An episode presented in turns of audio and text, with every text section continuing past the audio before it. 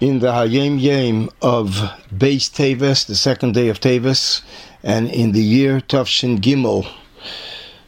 The calendar setting was that Beis Teves was the seventh day of Hanukkah. The Rebbe writes that Milchemes HaYevonim, the Milchama of the Greeks, against Yidden was Lashkicham Terasecha Ulavira Mechuke Ritzenecha, that they should forget your Torah and they should transgress the decrees of your will. And as it says in the Medrash in Breshis Rabbah, that they decreed that they should write that they don't have a chelik, a part, a share in Elikei Yisrael in Hashem. And the Rebbe elaborates that the whole war was against godliness. They consented to allow them to learn Torah, to allow them to fulfill mitzvahs which are logical mitzvahs or mitzvahs that testify on things that happened in the past, like Shabbos, Chulu, but not to mention that it is the Torah of Hashem, and that the mitzvahs are decrees of the will of Hashem. In summation, not to mention in Torah and mitzvahs the concept of godliness to elaborate somewhat on this Pisgam. The Greeks were into philosophy and therefore they appreciated very much the union of Torah, which was a deep philosophy, but not to connect it with spirituality, with godliness. And therefore they only consented to logical mitzvahs, which are mishpatim and edus, but not to fulfill the mitzvahs of chukim, which are beyond the grasp and comprehension of Seichel.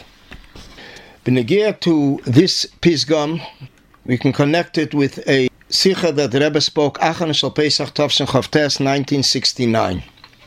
The Rebbe then spoke Benegir the necessity of learning the revealed part of Torah, Nigla de Torah, and Pnimius Torah, which is Chassidus. And the Rebbe referred to the Bach, who was one of the poskim and he writes his commentary on the Tur in regards to the blessing that we say before studying Torah, Birchas HaTorah. It is in chapter 47, Simon Mem Zayin, in Tur Orach Chayim.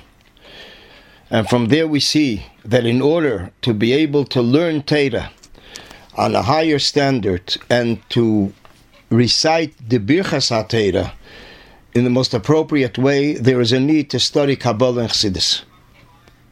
And the Rebbe says it's a wonder on Lithuanian circles that they don't relate to this Bach, to the words of the Bach that appear in all the editions of the Shulchan Aruch, even before the edition that came out in the time of Chassidim.